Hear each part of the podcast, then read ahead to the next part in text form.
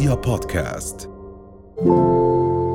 أهلا وسهلا فيكم ببودكاست دنيا الصحة، حلقة جديدة وضيف جديد ومعلومات أكتر عن صحتنا.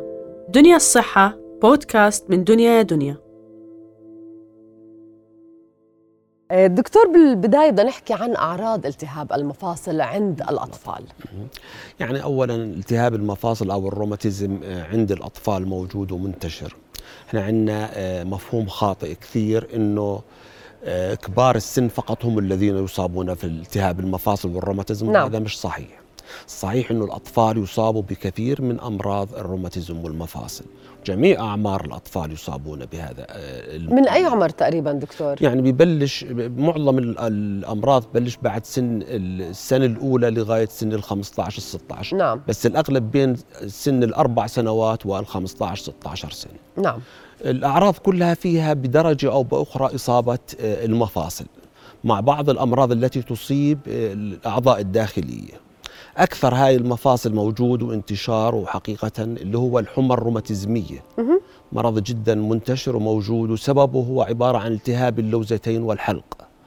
إذا لم يعالج بشكل كويس بيكون هناك في أحد الجراثيم العنقودية اللي هي ستريبتوكوكس. بعد بعد الإصابة في هذا الالتهاب بأسبوع إلى أربع أسابيع بيصير عندهم التهاب مفاصل عند حوالي ثلاثة إلى أربعة في المية من هؤلاء الأطفال.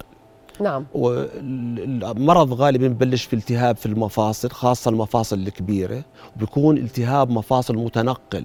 يعني بنتقل، بيصيب المفصل من من ثلاث أربع أيام إلى أسبوع بنتقل إلى مفصل آخر وهلم جرة. نعم. بيصاحبه كثير ارتفاع بدرجة الحرارة، وقد يصاحبه إصابات جلدية، طفح جلدي. لكن أخطر شيء في المرض حقيقة، هذا كله بنقدر ما نعالجه، أخطر شيء في المرض اللي هو إصابة القلب. آه. لأنه إذا ما انصاب القلب عند هؤلاء الأطفال يؤدي إلى تخرب في صمامات القلب، وهي إصابة من الصعب أنك تعالجها حاليا، وبصير قد تؤدي إلى ضعف في عضلات القلب.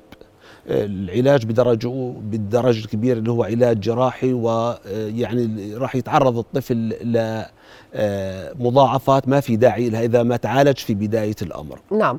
يعني دكتور، إذا عم نحكي عن هذه الأعراض وعم نقول إنه ممكن تبلش بالتهاب باللوزتين، هل هناك أسباب غير التهاب اللوزتين؟ هل هناك أسباب من الجو، طبيعة الجو، التعرض للرطوبة العالية أو التكليف التكييف العالي؟ حقيقة لازم أحكيك في نقطة مهمة حكيتيها أخت غادة، إنه المرض هذا في الدول المتقدمة خف كثير، في حين في الدول النامية ما زال موجود. والسبب هو عبارة عن صعوبة الظروف الحياتية، الرطوبة في البيت، عدم التعرض لأشعة الشمس بشكل كافي،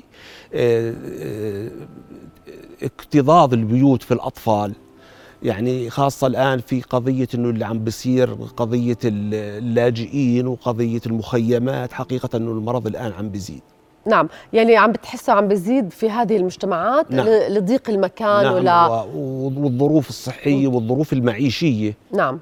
غير المناسبة. إذا عم نحكي عن مرض خطير، ألم عظام خطير عند الطفل. آه ربما يعني الأهل مرات ممكن يتجاوزوا عنه. يعني بتعرف إحنا صغار ممكن يقولوا لك، يقول لك الولد ركبي بيجعوني، تقول له بتطول، آه كتفي بيجعني، ما أنت قاعد أربعة وعشرين ساعة على ال...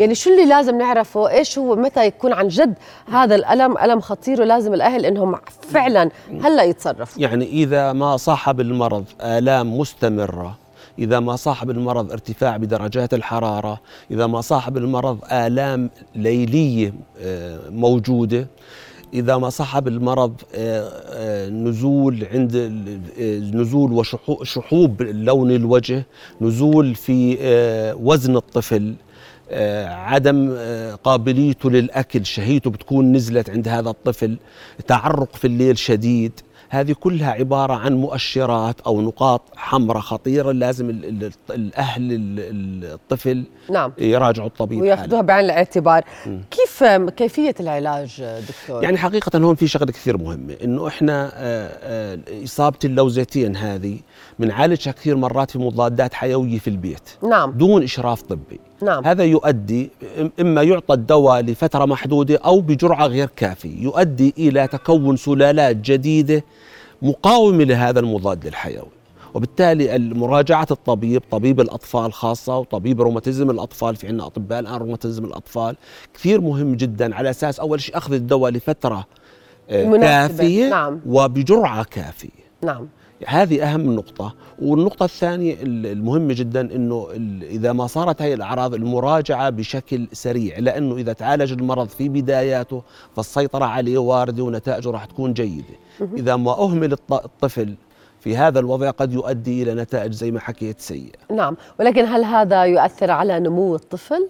يعني مش هذا المرض اللي بحكي عنه، في أمراض ثانية كثيرة، أمراض الروماتيزم عند الأطفال تؤثر على نمو الطفل. نعم. يعني مثلا في بعض الأمراض زي مرض الروماتيزم الشبابي اللي بيصيب الأطفال تحت سن الستة عشر، بيصيب المفاصل، قد يؤدي إلى أنه المفصل يصيبه تشوه كامل، وبالتالي ال ال العضو المصاب قد يؤدي إلى تقصير في طول القدمين، وبالتالي بصير في عنا عرج عند الطفل ومش ومشاكل مش بحاجة إلها الطفل هنا. نعم، ولكن كمان إذا تم تأثيره على القلب هل ممكن أنه يتم معالجته ويتعافى؟ نعم، إذا ما عولج بالوقت المناسب فنسبة النجاح ونسبة العلاج عالية جدا. نعم، المشكلة إذا ما تعالج بشكل صحيح.